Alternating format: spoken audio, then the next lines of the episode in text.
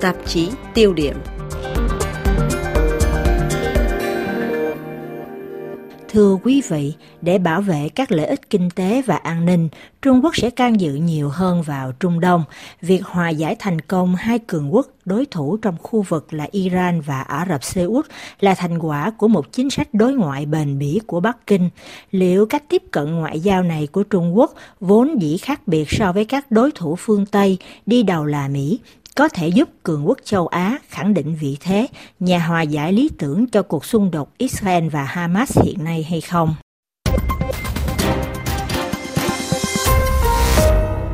Phải chăng Trung Quốc đang đường hoàng đi vào Trung Đông là câu hỏi lớn trên trang mạng RTS tức Đài Phát thanh và Truyền hình Thụy Sĩ.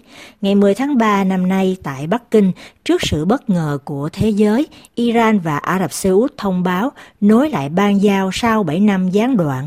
Ngày 19 tháng 10, tiếp Thủ tướng Ai Cập bên lề diễn đàn vành đai và con đường ở Bắc Kinh, Chủ tịch Trung Quốc Tập Cận Bình quả quyết rằng Bắc Kinh mong muốn mang lại hơn nữa sự ổn định cho Trung Đông.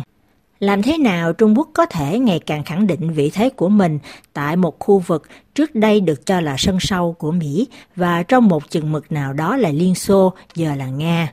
Bằng cách nào Trung Quốc có thể nói chuyện cùng lúc với các nước đôi khi là những kẻ thù lẫn nhau?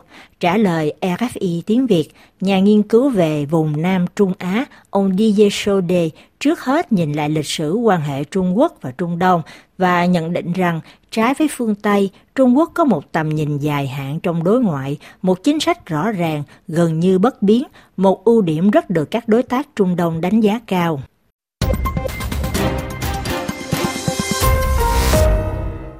Thân chào ông Didier Sode. Ngay từ những năm 1950, Trung Quốc đã nỗ lực xây dựng các mối quan hệ với Trung Đông, nhưng thành công rất hạn chế do vấp phải nhiều khó khăn. Ông có thể cho biết nguyên nhân vì sao?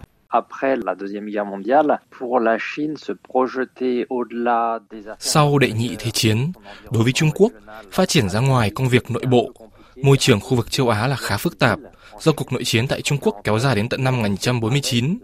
Tiếp đến là cuộc chiến tranh Triều Tiên, rồi những gì xảy ra với Việt Nam. Tất cả những điều đó buộc Trung Quốc phải tập trung vào môi trường khu vực, xung quanh mình cũng như là các vấn đề nội bộ của mình. Vì vậy, trên thực tế, do thực trạng lúc đó, nên rất khó để Trung Quốc tiến xa đến Trung Đông.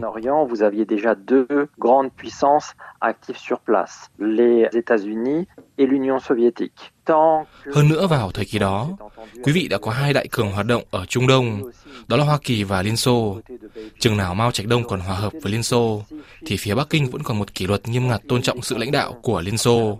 Nhưng khi Stalin mất, những căng thẳng giữa Mao Trạch Đông và ban lãnh đạo mới của Liên Xô xuất hiện, logic đã thay đổi.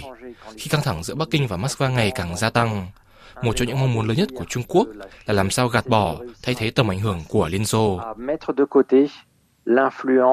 Euh, Vào thời điểm đó, để xích lại gần với Algeria, có các mối quan hệ với mặt trận giải phóng quốc gia FNN, rồi Ai Cập của ông Gamal Abdel Nasser, một người mang tư tưởng chủ nghĩa dân tộc, xã hội chủ nghĩa. Trung Quốc thời Mao Trạch Đông, đương nhiên là trong logic chủ nghĩa cộng sản, xã hội chủ nghĩa, còn có những luận điệu chống chủ nghĩa đế quốc. Phải chăng điều này cũng nằm trong logic của cuộc đấu tranh nhân dân chống thế lực tư sản phản động được Trung Quốc sử dụng? le discours habituel et en fait dans la vision du monde qui est née de cette euh, lutte. Euh, Trên thực tế, diễn ngôn thông thường nhất là trong một thế giới quan nảy sinh từ những cuộc đấu tranh của những người cộng sản Trung Quốc ngay trên lãnh thổ của mình. Họ có một tầm nhìn riêng, tất nhiên là chống chủ nghĩa đế quốc, mà theo họ, nó gắn liền với cuộc đấu tranh cho chủ nghĩa cộng sản. Nhưng điều chắc chắn là cuộc đấu tranh đó được thực hiện theo một cách mạnh mẽ hơn so với những người cộng sản Nga và nói tiếng Nga, những người ở Liên Xô, vốn dĩ cũng có một tầm nhìn ít nhất là trong thượng tầng lãnh đạo. Họ có tầm nhìn về một đại cường, nhất là dưới thời Stalin. Mục đích vẫn là áp đặt một thế mạnh và tầm ảnh hưởng của Moscow, chứ không hẳn chỉ có chống chủ nghĩa đế quốc. Có thể nói, tư tưởng bài chủ nghĩa đế quốc của Mao Trạch Đông thời kỳ đó là không thể phủ nhận. Vì vậy, mỗi lần ở Trung Đông và nhìn chung là trong thế giới Ả Rập luôn xuất hiện một xu hướng tự đặt mình vào quan điểm chống chủ nghĩa đế quốc. Ưu điểm của diễn ngôn bài đế quốc của những người theo đường lối cứng rắn là có thể chỉ trích cả Mỹ rồi sau này là Liên Xô, để chứng tỏ rằng người Liên Xô không phải là những người chống chủ nghĩa đế quốc thực sự, không giống như người Cộng sản Trung Quốc từ lâu được xem như là một nhà nhập khẩu dầu lửa lớn nhất, đối tác kinh tế hàng đầu của Trung Đông. Nhưng việc hòa giải thành công hai nước thù địch là Iran và Ả Rập Xê Út gần đây đã cho thấy Trung Quốc có một bước đột phá ngoạn mục trong ngoại giao. Ông có giải thích rằng đó là do Trung Quốc có một lập trường rất trung lập trong khu vực. Bắc Kinh không đặt vị thế của mình trong mối quan hệ với những căng thẳng của khu vực. Đây chính là sự khác biệt lớn trong cách tiếp cận Trung Đông của Trung Quốc so với các cường quốc Âu Mỹ. Mais d'un point de vue chinois, ce qui est intéressant, c'était l'accès aux matières premières, développer des liens diplomatiques, développer des liens économiques. Theo quan điểm Trung Quốc, điều thú vị là khả năng tiếp cận nguyên liệu thô, phát triển các mối quan hệ ngoại giao, phát triển quan hệ kinh tế. Và theo logic này, trên thực tế là một logic bảo vệ các lợi ích quốc gia, các lợi ích kinh tế của Trung Quốc, thì việc Ả Rập Xê Út và Iran không ưa nhau là điều không quan trọng đối với Bắc Kinh. Điều họ quan tâm là phát triển các mối quan hệ tại chỗ và chúng cho thấy có hiệu quả bởi vì các nước trong khu vực sẽ không nói với Trung Quốc rằng vì quý vị giao tiếp với kẻ thù của tôi nên tôi sẽ không giao thương với quý vị. Trung Quốc ngày càng phát triển mạnh mẽ về kinh tế, nhu cầu về nguyên liệu thô của khu vực ngày càng lớn. Các nước trong vùng vừa muốn bán hàng, vừa muốn xây dựng các mối quan hệ ngoài phương Tây, vốn dĩ là một mối quan hệ lịch sử phức tạp. Vì vậy, đó là sự giao thoa giữa hai nhu cầu phát triển theo thời gian. Và đúng là trong giai đoạn giữa thời ông Đặng Tiểu Bình và Chủ tịch Tập Cận Bình, có một chính sách được thực hiện liên tục để thiết lập các mối quan hệ lâu dài, mà không đưa ra các lời hứa thiếu cân nhắc hay áp đặt một quan điểm tư tưởng khác, khắc nghiệt bằng cách này hay cách khác. Còn đối với các nước vùng Trung Đông, ngay cả khi họ không biết đến Trung Quốc ngay cả cấp lãnh đạo, cũng như là các nhà lãnh đạo Trung Quốc không biết rõ về Trung Đông, nhưng họ đã phát triển các mối quan hệ tốt đẹp dựa trên một nền tảng tương đối lành mạnh. Đó là thương mại, tìm kiếm lợi ích chung, tìm cách bảo vệ các lợi ích quốc gia của mỗi bên, không ý thức hệ, không áp lực, và hơn nữa mỗi bên cố gắng đạt được tối đa điều mình muốn theo cách riêng của mình. Đây cũng chính là phương cách để Trung Quốc cạnh tranh với thế thống trị ngoại giao của Mỹ ở khu vực. Học thuyết Carter vào cuối thập niên 1970, đầu những năm 1980 tại Mỹ khẳng định rằng Vịnh Ba Tư về cơ bản trực tiếp nằm dưới sự bảo vệ và thống trị của Mỹ. Vì vậy, nếu như Trung Quốc đến Ả Rập Xê Út, Qatar hay các tiểu vương quốc Ả Rập thống nhất cố gắng áp đặt một tầm nhìn ý thức hệ rằng nếu quý vị giao dịch với chúng tôi thì quý vị nên rời sang Hoa Kỳ, tất nhiên điều đó sẽ không xảy ra. Vous devez vous éloigner des États-Unis, bien sûr ça n'aurait pas marché. Le fait d'arriver avec une approche non idéologique, nhưng việc đến các nước này với một cách tiếp cận phi ý thức hệ với tư cách là đại diện của một thị trường châu Á đang phát triển mạnh mẽ và một thị trường châu Á khao khát dầu hỏa và khí đốt, tự nhiên đã khiến Trung Quốc trở nên hấp dẫn hơn đối với các nhà đầu tư Trung Cận Đông. Còn hơn thế, khi họ so sánh với các nước châu Âu và Mỹ, những nước muốn áp đặt theo một cách hoàn toàn ngẫu nhiên một tầm nhìn nhất định về thế giới, một hệ tư tưởng nhất định, nhưng họ cũng không thực hiện điều đó một cách có hệ thống. Vì vậy, Điều đó mang lại cảm giác về một đối tác không an toàn và khá đạo đức giả khi xét đến các giá trị. Trong khi phía Trung Quốc, họ có những người đến làm kinh doanh, bảo vệ lợi ích của các nước trong khu vực, cố gắng mua những thứ mà ở xứ họ không có. Điều này làm cho mọi việc trở nên đơn giản hơn.